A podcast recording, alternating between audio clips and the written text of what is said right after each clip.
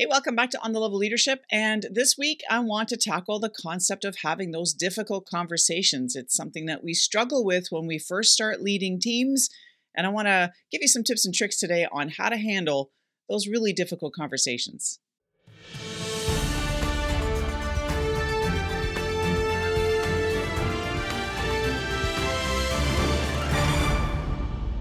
So, this week I'm going to share six tips uh, or steps that you could take in order to be able to actively participate in these difficult conversations. As a new leader, this can be a really difficult thing to take on, especially if you're an internal uh, appointment or someone who's been internally promoted, because you may have direct reports that were previously your colleagues who are now your employees.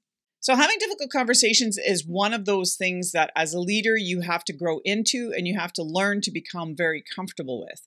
It's not an easy thing to do. I think most humans uh, really don't like conflict all that much. And so, you know, this can be a really difficult area, especially for new leaders who've never really managed people. And now they have to manage people who may or may not be performing at the rate that they should be. And sometimes those difficult conversations have to happen. So, how do you go about doing that? The first is to identify and address early. What does that mean? It means that you don't wait to have those conversations. If you notice something as a leader in an organization that needs immediate attention, then you need to give it immediate attention, regardless of how uncomfortable that makes you feel. More importantly, if you see a pattern starting to develop in an employee's behavior for example or in their productivity then it's it's really important that you address it as soon as you notice it rather than waiting for the annual performance review process. There's a couple of good reasons for this. One is great leadership is all about great communication. So the more open and transparent you are with your employees the greater you're going to build the trust with your employees that you're not going to side swipe them with some really bad news at that annual performance review that you're going to be open and transparent with them throughout the year. It also helps you to get real clear on what your expectations are with respect to the performance of the team and to express that on a regular basis. It really will help your team overall become extremely uh, performant and really um, more gelled as a team because there'll be more trust. So it's important to engage your team often and to provide regular feedback. What does providing regular feedback mean? Well, that depends on where you work and with who you work and how large your team is, etc. But my recommendation is that on a daily basis, if you see something positive, provide positive feedback. If there's something negative, what I tend to do is I tend to sit on it for a little bit to see if it develops into a pattern because sometimes people can behave badly in a day and it's just because they're having a really shitty day. Just give them a little bit of space to have their bad day as long as they're not being inappropriate or being very offensive to people. The reality is is sometimes we have bad days. So you give people that space to have a bad day. If you start to see a pattern or notice a, a continual sort of behavioral way of being in that employee, then it requires your attention. That brings me to the second item, which is respecting the individual. So, this is all about giving an individual the respect they deserve as a person, which means that if they perform or act out badly in front of others, that is not the time or the place to call them out. What I typically do as a professional is I will ask to see that employee on a one to one basis so that we can discuss the incident or discuss the situation. It is important that if you want to establish an environment of trust, or uh, an, an, environment of safety, if you will, for your employees, then you need to make sure that you don't ostracize them or critique them in front of others. As part of that respect piece, you need to also hear them out. Be very clear about what you've noted. I have noticed this. I have seen this. I'm hearing you say that. I'm seeing that this is happening. I would like to know what your thoughts are on that. And then give them an opportunity to respond. Again, maybe they're having a really crappy week. Maybe they're wife or husband just left them and they just can't handle life right now. Maybe they need a break. Maybe the workload is too much. Whatever the case may be, make sure that you listen to what they have to say because it is important to try to hear their perspective and to see the problem from their angle so if you're not willing to listen to them or hear them out then it really um, it will close the conversation and will not allow you to co-create solutions together so you want to make sure that you maintain a certain level of openness to what they have to say the third thing is listen, listen, listen. I cannot express this enough. Active listening is the key to any conflict resolution that you have to have in your team or in your office. So if you need to performance manage somebody or you have to have a difficult conversation, it is really important that you actively listen to that person when they're talking to you. That means don't interrupt them. That means that you don't make a counterpoint as soon as they make a point. It means listening and paying attention to their subtle responses, looking at how their body language is showing up. Are they crossing their arms? Are they scowling their face? Is their tone of their voice really agitated or angry or sad? Or do they seem depressed to you? Really get a sense of the subtle cues because that'll inform you as to how you need to react to it. One of the things that I found very important in active listening is to not be too reactive because the more reactive you are to people's responses to you, the more you're going to escalate the situation. Your job as a leader is to de escalate the tension in the room so that you can get a sense of what is really going on with this employee so you can try to help find solutions to co create solutions. So rather than just strictly like quickly firing them, and I mean, obviously there's some limitations to that. If they've crossed, um, you know, a legal line uh, some kind of offensive line that requires them to be escorted out the building, then that's one thing. Certain things is zero tolerance in my mind, like for example, the expression of violent behavior. That's zero tolerance. Out you go. That said, though, you know, in other situations, I would say really pay attention, listen, listen, listen to their perspective, to their body language, to what they're thinking, and also what they may be thinking are some of the solutions to the issue. That brings me to the next step, which is co create solutions. Now, this isn't always possible.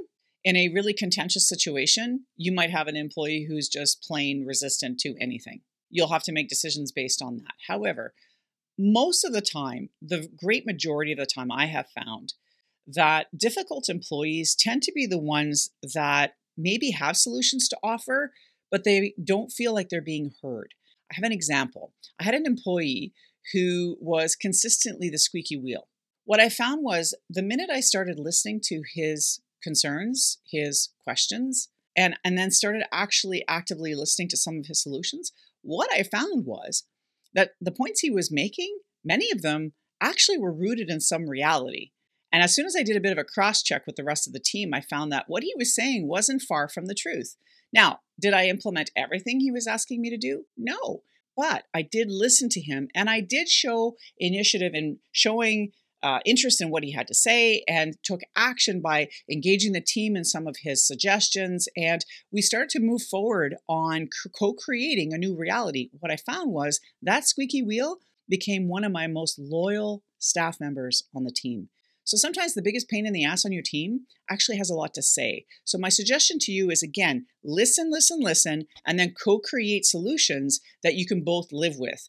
If it's a performance related issue, the onus really is on the employee to step up. So your job as a leader is to be very clear about what you expect of them based on their job description, based on what they were hired to do, based on your expectations of the role right? And then they need to fill in the blanks on how they plan on providing that support or providing those deliverables. Once those potential solutions have been co created, then they need to be placed in some sort of action plan that you both agree to so that you can continue to move forward and improve the relationship with this employee.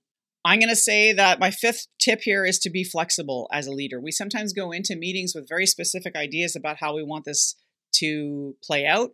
We have very specific ideas about how an employee needs to perform based on the conversation with the employee, there may be a measured approach that you want to take. So be flexible in how that's implemented and be flexible to listening to their ideas again because they may have some really great ideas and or they may provide you at least a sense of what they're um, willing or not willing to do and that can help inform decisions you need to make as a leader as well the next step is really to agree to check back later. So, this is about accountability. If you're going to have a conversation about performance with your employee or have a difficult conversation about their behavior, then you need to check back in with them at some point.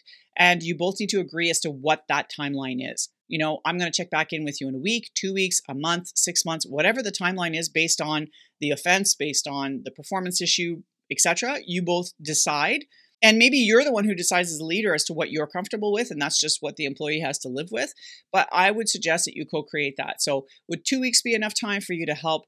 Uh, you know fix this situation or can we check in next month to see how well you're progressing on these deliverables that we've both agreed you're going to do so make sure that you be very clear about when you plan on touching base with them so that they can prepare themselves and it'll help them stay accountable to what they have committed to because they know they have to meet you in a month they have no choice but to be accountable for their behaviors because you can then also state because if in a month I don't see improvements, we may have to have other conversations about letting you go, right? So you need to make sure that whatever reprimand, whatever repercussions are going to come out of it, it's very clear from the very start what those repercussions potentially are. So the employee knows what's at stake if they don't check in with you in a month with an increased or an improvement in their behaviors or their performance. And finally, some bonus things here to think about. Having difficult conversations requires a higher degree of self care. These conversations can be really difficult to take on they can be very draining, especially if the person's very emotional. I've had conversations with people where I had to give them a difficult performance review and, you know, the person in front of me starts to cry and get very upset. And then I have to sit there and kind of let them work through their emotions and then say, okay, now how are we going to work around all of this and then try to bring them back on track? It can be extremely draining. And I know when that person left my office, I was like, oh gosh, I'm so freaking tired from having to deal with this person, right? So Self care is super important. Before you go into one of these difficult conversation meetings, make sure that you're not coming out of a really stressful meeting with your senior management and then follow it up with this employee conversation because you're coming in hot off the off the press already if your nerves are up here already, it's going to be really hard to not be more inflammatory to your employee when you meet with them. So make sure that you're in the right state of mind going into the meeting, right? The other piece to it is after the meeting, you know, go for a walk, go grab a coffee, go meditate outside if that turns your crank, you know, do something to kind of decompress yourself from that call. Just take a deep breath and recover before you go on with your day. That's super important. And finally, I'm going to say that if things really go off the rails, and they can, really go off the rails, or you think that they might potentially really go off the rails. You fear for your safety, or maybe there's a concern from the employee that they feel like they're being ganged up on or something, then I would suggest you bring in some help. If you really have a conversation that's going to be very contentious and potentially threatening to you in whatever way you feel or deem potential or possible, my suggestion to you is to bring in an ombudsman or bring in a union rep or bring in a, uh, a fellow employee or colleague who has an interest in this game. You want to walk carefully though to make sure that you don't have the employee feeling like they're being ganged up on. Sometimes when it's their one employee and you and an ombudsman, it can make it feel like it's two to one thing, and they might feel very offensive or defensive rather in the in the meeting rather than a one to one. However, again, if you worry about your safety, and I know as a woman, sometimes that is unfortunately a reality. I mean, when I worked in an all male environment and I had to have conversations with people, sometimes I worried about that. So I would make sure that it was one on one conversation, but it was in an office space where everybody else would hear what was going on if, if things got really out of hand. Not necessarily the conversation itself, but if it got out of hand. So, I mean, again, do what you feel is required for your own safety and security. But at the end of the day, sometimes things can go really off the rails and you need to fire that person. You need to dismiss them. You need to reprimand them officially. And and in some cases especially if you're in a unionized environment like I was in the government you really do have to have a union rep there if there's going to be a reprimand issued to that employee because there needs to be follow-up actions taken based on that reprimand. And the reprimand has to be done in a way that is in accordance with the union agreement. So again depending on your circumstances you're going to have to make sure that if you think they're going to go off the rails or they actually do go off the rails, make sure you have the, the security and safety net there to help you as a manager get through that process. Ask for help. It's really not that difficult. So, those are my tips and tricks this week on how to start having those difficult conversations. My only suggestion to you is to just not hesitate. You know, just make sure that if you have to have conversations that are hard, have them. Have them in a trusting environment, have them in a safe way. Keep your tone, you know, your body language calm and cool and collected and give them a chance to respond and don't counterpoint them right away. Hear them out and really just try to co-create solutions so that you can get beyond these difficult conversations and create an environment that is safe and hopefully joyful to work in. So thanks again for being here this week. I really do appreciate you being here. If you're watching on YouTube, feel free to subscribe and you know leave a comment. How did you handle a difficult conversation? And what are some things that came up for you while watching this video? And if you're listening on podcast, make sure you follow this podcast because I am here every week to talk about leadership and or career coaching, advice and provide information to help you be the best leader you can be so that you can grow in your career. So, hope you're here next week. Until next time.